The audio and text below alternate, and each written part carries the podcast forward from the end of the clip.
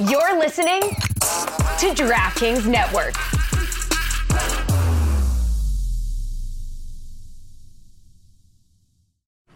My background is an abacus. An for word abacus? count.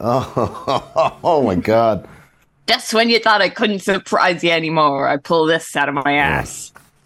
Okay.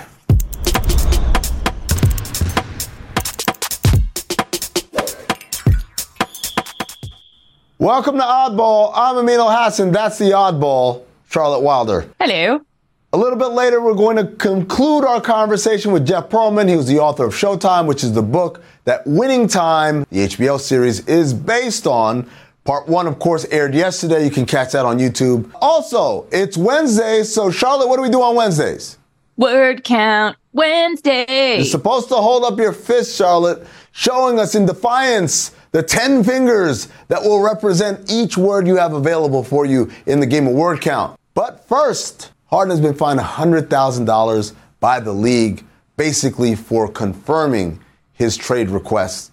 Uh, and we know that that is pretty much poo pooed and frowned upon by the league now in the new collective bargaining agreement. On Basketball Illuminati, which is an excellent podcast that I do with Tom Haberstroh and Anthony Mays, we met pantomime this whole courtroom drama where I represented James Harden as a Southern lawyer. I almost got it until they hit me with the thing. Of course, he talked to the authorities, he talked to the league, and confirmed to them that the lie was about that. So I'm just using this moment to try to get sponsored by uh, Jay Harden Wines over here because when you've got that kind of business, a hundred thousand dollar fine doesn't really mean much. So James Yeah. Harden, if you're out there, I'll never make fun of you again if you pay me to hawk your wine. Yes, that was very eloquent, Charlotte. All right, it's Jeff Pearlman, part two of our conversation. Jeff, I want to ask you in terms of that confluence of events, right? Of Jerry Buss buying the team, drafting Magic Johnson, who was a, a American built built-in superstar, pretty much. Mm-hmm. The transition of the league to David Stern, who was had the marketer's eye, and this great rivalry between Bird and, and and Magic.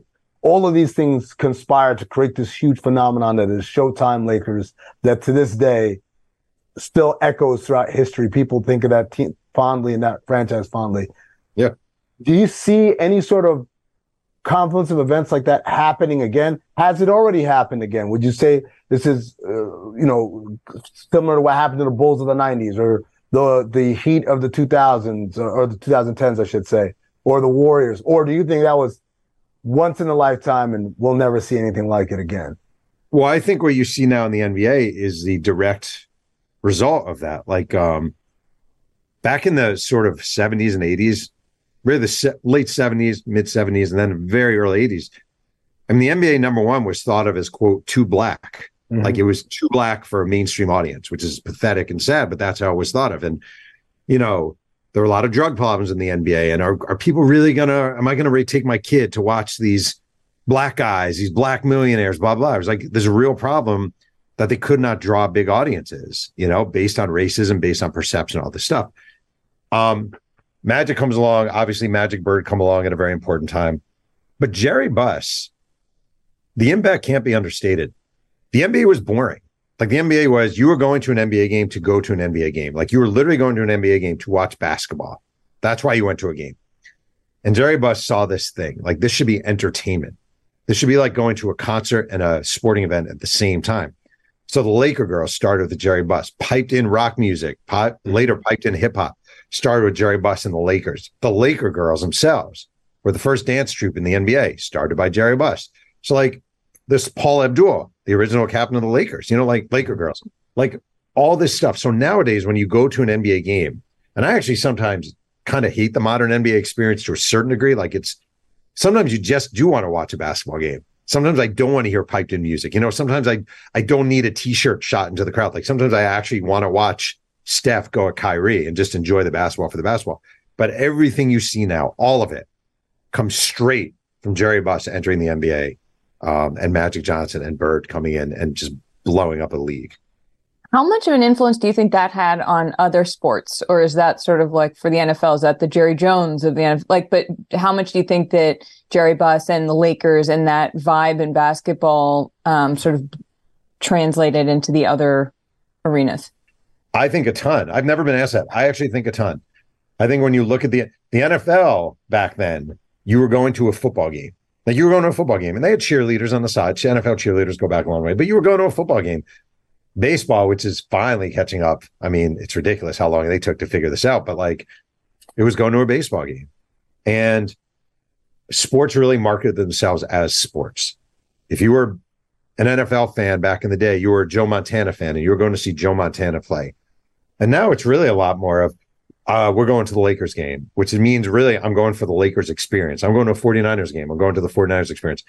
The NBA really tapped into the idea of luxury boxes, of suites, of making it this experience where you take your family and you're going to spread out and you're going to have really good food and you're going to watch a game, but the game is kind of there. And even if your daughter or son doesn't care about basketball, they're still going to have something cool happen to them. So all that stuff that you see in different sports, indoor lacrosse, um, even golf to a certain degree, like the entertainment element of all these leagues and entities really comes from this Jerry Buss moment.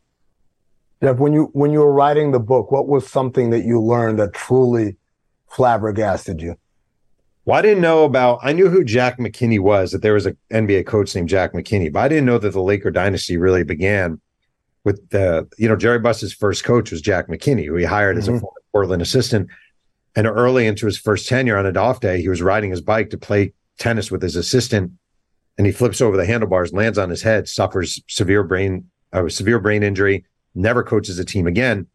That leads to Paul Westhead, who leads to Pat Riley, because Paul Westhead hires Pat Riley to be his assistant, and the whole thing takes off.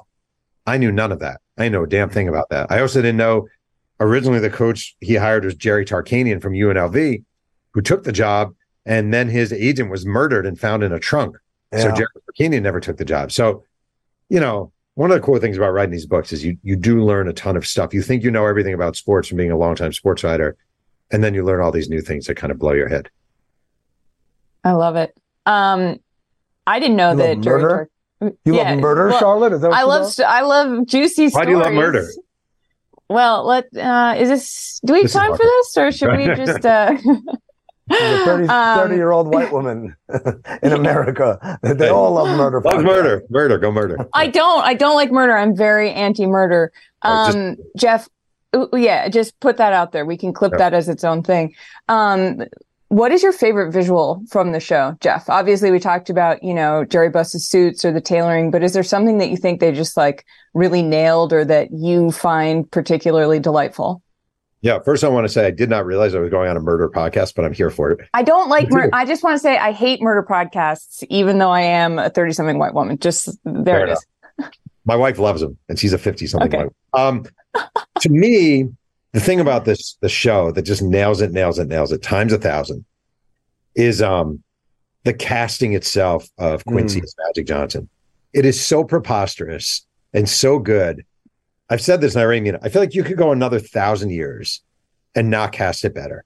Like you could cast hundred people a year for a thousand years, and you're not going to find a better guy to play Magic. And he has the smile, he has the charisma, the movements, everything about it. And Quincy, he's a Quincy is a lovely guy, like just lovely.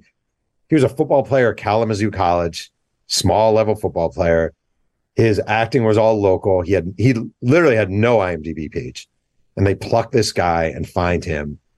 And to me, he owns the scene. Like every scene he's in, he owns. He oozes magic. He has this thing about him. And I got to say, since you're sitting between them, the casting of Larry Bird, Sean Patrick Small, who this season really takes off. So Bo Burnham, the comedian, was was originally cast as Larry Bird, had another commitment, walked off, and they find Sean, he, they just basically put it out there and he saw the ad and uh, Sean basically auditioned and nailed it. He's great. And I'll tell you something funny. Sean lives about an hour north from me in California. We've become friendly. And if, maybe a month ago now, he came down to play basketball on my Saturday morning pickup run. And um, they were, he's a good basketball player. He's about six four, played college ball in the, I mean, high school ball in the Bay Area. But he now shoots exactly like Bird because oh, wow. in rehearsing for the show, training for the no show, way he acquired the bird high release shot and he shoots just like jet, not as well, but he shoots just like Larry Bird. So it's kind of crazy. That's insane. I know I met uh, Quincy at the premiere in Cleveland when they had the the screening. Yeah, an All Star Weekend. A great, great kid, and again, like you said, just the confluence of wait a second, a guy who's a former athlete who was involved in acting on some level, and he looks like Magic Johnson, and he's from Michigan. It, it's just it was like, how do you you can't like you said, you, you can't write that sort of stuff. And I'll tell you something, honest to God, that like has warmed my heart from day one. And the thing I hate about the strike is that they're not out, they can't be out here Mhm. promoting. Like I'm just a book writer, so I can, but they can't. But like all these guys, like Delante Desouza, who plays uh, Michael Cooper, and Austin Mhm. Aaron, who plays Mark Landsberger, and Quincy and Sean, and even Solomon Hughes, who plays Kareem, and he's older, he's like 42. But like these are all newbies to this business. And they won this kind of lottery ticket where they're in this HBO show with John C. Reilly and Rob Morgan and Sally Field, Adrien Brody.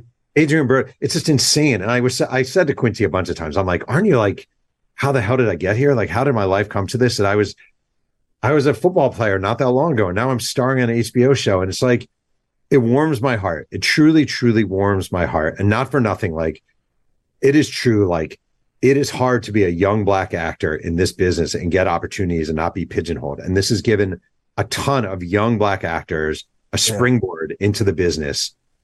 And that just like it just means a lot to me. It really does. So the the other side of uh of that equation is uh the guy who plays Norm Nixon, who is oh Norm Norm Nixon's actual son, Yeah. DeVaughn Nixon, and you know he's he's had roles. He's he had a really big role in the Snowfall, uh, which just ended. Uh, but uh, you know, what was that like for him to be cast as his father? I know I talked to him about it a little bit at that screening. I said it's got to be weird because whatever's on the page, you're bringing a completely different perspective to it. And my dad wouldn't do it like this. My dad would do it like this as someone who grew up watching their father. controversial take. I would say he's the best actor in the show. I actually think, and there have you, he's so good. He's Mhm. so talented. Little known fact, played Whitney Houston's son in The Bodyguard. Yeah. You knew that, damn. I, I thought that was pretty good. Played Spencer. I think his name was Spencer, Whitney Houston's vodka. Um, so I was there early on with him at the when they shot the pilot. And I remember asking him about like what is this like? And I've I've spent some time with him a few times, and it's like uh what's it like playing your dad? And he said his dad is really giving him distance on it. Like his dad is not like telling him, No, you're getting this wrong, or I'm really bothered by this. He's allowing him to be an actor. Um, which I think is the best way to go about it, you know, as opposed to saying every episode, you didn't get that right, or that was wrong, or that was wrong. And what he has, and he hasn't naturally, he has this sort of flair about him and he has this confidence about him. And no, I mean, the Norm Nixon character is so good because he's like, he just, he's like this, he's threatened by magic, but he's also kind of offended by even the very idea, the very notion that someone could come along and take my place. I'm Norm Nixon. And he just has that. DeVaughn has that in every possible way, the way he carries himself. So it's, he's so ridiculously good. And he looks like his dad a lot. yeah. Jeff, one last question for you. Uh, can you imagine the Lakers one day without the Buss family? Yeah, I mean, it would suck. Like I think, I think you know, it's like, can I imagine the Mavs now without Mark Cuban? Like it'd be hard to imagine. There's certain things that'd be hard. The Yankees without Steinbrenner, it's kind of hard to imagine. But I mean, the thing is the imprint. Like no matter who, ultimately someday it could be 10, 50, 100 years from now, the Buss family probably won't be involved with the Lakers. You know, time moves on. But it's the imprint that they've made on the NBA, not just on that franchise, but on the NBA. I mean, Jeannie being the first woman owner. That's a huge freaking deal. And not being like a figurehead owner, being a hands-on day-to-day owner of a successful professional sports franchise. Um, I just think their impact, whoever owns that team years from now, the impact of the Buss family on the NBA, it's as profound as anything Michael Jordan or David Stern or LeBron or anyone has done. They've really changed the course of professional sports. His name is Jeff Pearlman. He is a journalist and, as I said, the iconic writer of Showtime, Magic, Kareem Riley, and the Los Angeles Lakers dynasty of the 1980s. It, of course, is the basis of the show, Winning Time, The Rise of the Lakers Dynasty. You can catch it Sundays at 9 p.m. Eastern and available to stream on Max. Jeff, thanks so much for joining us. I just want you to know next time I'm charging my icon rate. Okay. is that cool? Is that all right? You Next gotta, time, you get, you're gonna, we're gonna have to go with your quote next time. Exactly. exactly. No, thank you so much. It was a delight. I really appreciate it. Appreciate Thanks, you. Jeff. The NBA playoffs are heating up, and so is action at DraftKings Sportsbook, an official sports betting partner of the NBA. With same game parlays, live betting, odds boosts, and so much more. Don't miss out as the NBA postseason winds down. And if you're new to DraftKings, you've got to check this out. New customers bet five bucks to get 150 in bonus bets instantly. So here's what we're going to do. We're going to download the DraftKings Sportsbook app right now and use code ODDBALL. That's code O D D B A L L for new customers to get 150 smackaroos in bonus bets when you bet just 5 bucks. Only on DraftKings, the crown is yours. Gambling problem? Call 1-800-GAMBLER or in West Virginia, visit www.1800gambler.net. In New York, call 877-8-HOPE-NY or text HOPE-NY 467-369. In Connecticut, help is available for problem gambling. Call 888-789-7777 or visit ccpg.org. Please play responsibly on behalf of Boot Hill Casino and Resort in Kansas. 21 plus age varies by jurisdiction. Void in Ontario. Bonus bets expire 168 hours after issuance. See dkng.co slash bball for eligibility and deposit restrictions, terms, and responsible gaming resources. Welcome back to Oddball. It's time for the segment that proves once again that Charlotte failed math all throughout school. I'm talking about kindergarten all through the 12th grade, and then I don't even know whether she had to take math in college, but I would doubt it because math skills suck. It's called word count. I told you that in confidence, I mean. Read a statement, a question that is. The other person has to answer it in 10 words or less. 10. 1, 2, 3, 4, 5, 6, 7, 8, 9, 10. Charlotte, are you ready? Yes. Question one What's the best way to motivate players to play for the World Cup or Olympics? So basically, play for their national team. Tell them they hate their country if they don't. Wow. Good old fashioned xenophobia. What I like a little Just kidding, just kidding, just kidding, get just kidding. Boys Now, right there in uniform and get out there and play. I love it. I love it. I say. Would you like to expound? Uh, yeah, that was a joke. Give them money is my actual answer. Oh, that that answer is not as quite as fun or. It's not as spicy. I know. accent, well, yeah. you know. All right. Here's here's your first one. Uh, why should an NBA star have an agent? Oh, easy. All right. Because it's not just about negotiating deals. Deals. It- there you go. I'm saying that's seven. Because it's not just about negotiating deals. Okay, what is it about?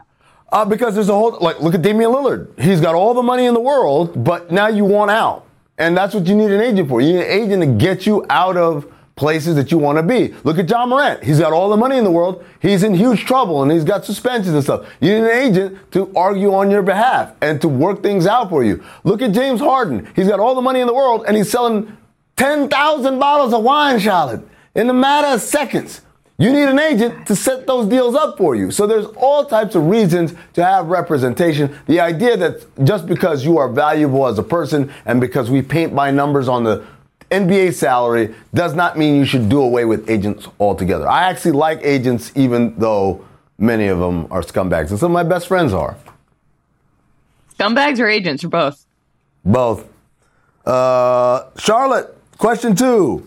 What player do you think has the best personality? What player do you think has the best personality, Charlotte?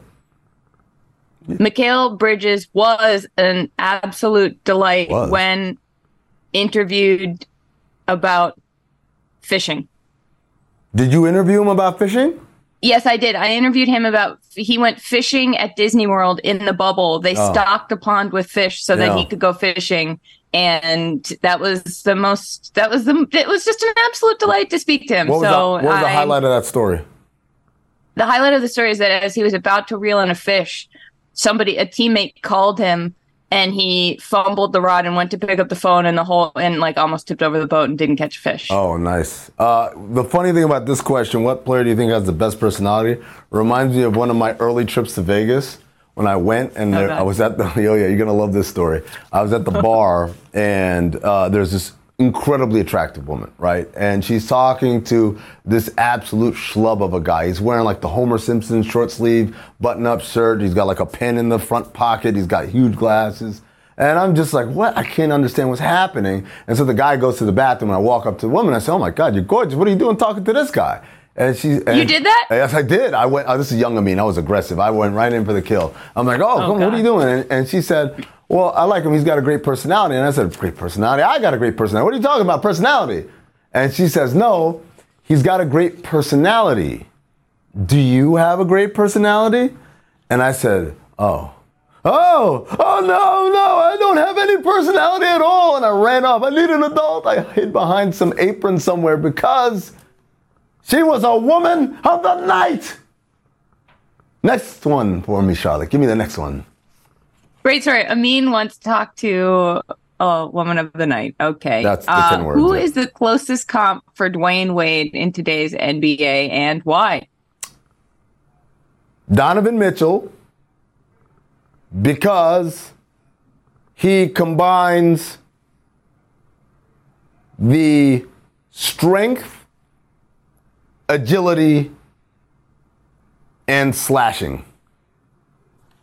Yeah, Donovan Okay. Mitchell, he's uh, like, even when he came out, with all the comps were there of like this burly, stocky kind of guard who sh- very shifty laterally, explosive, obviously dunk on guys, get to the free throw line, a bowling ball. He's a better shooter than Wade ever was.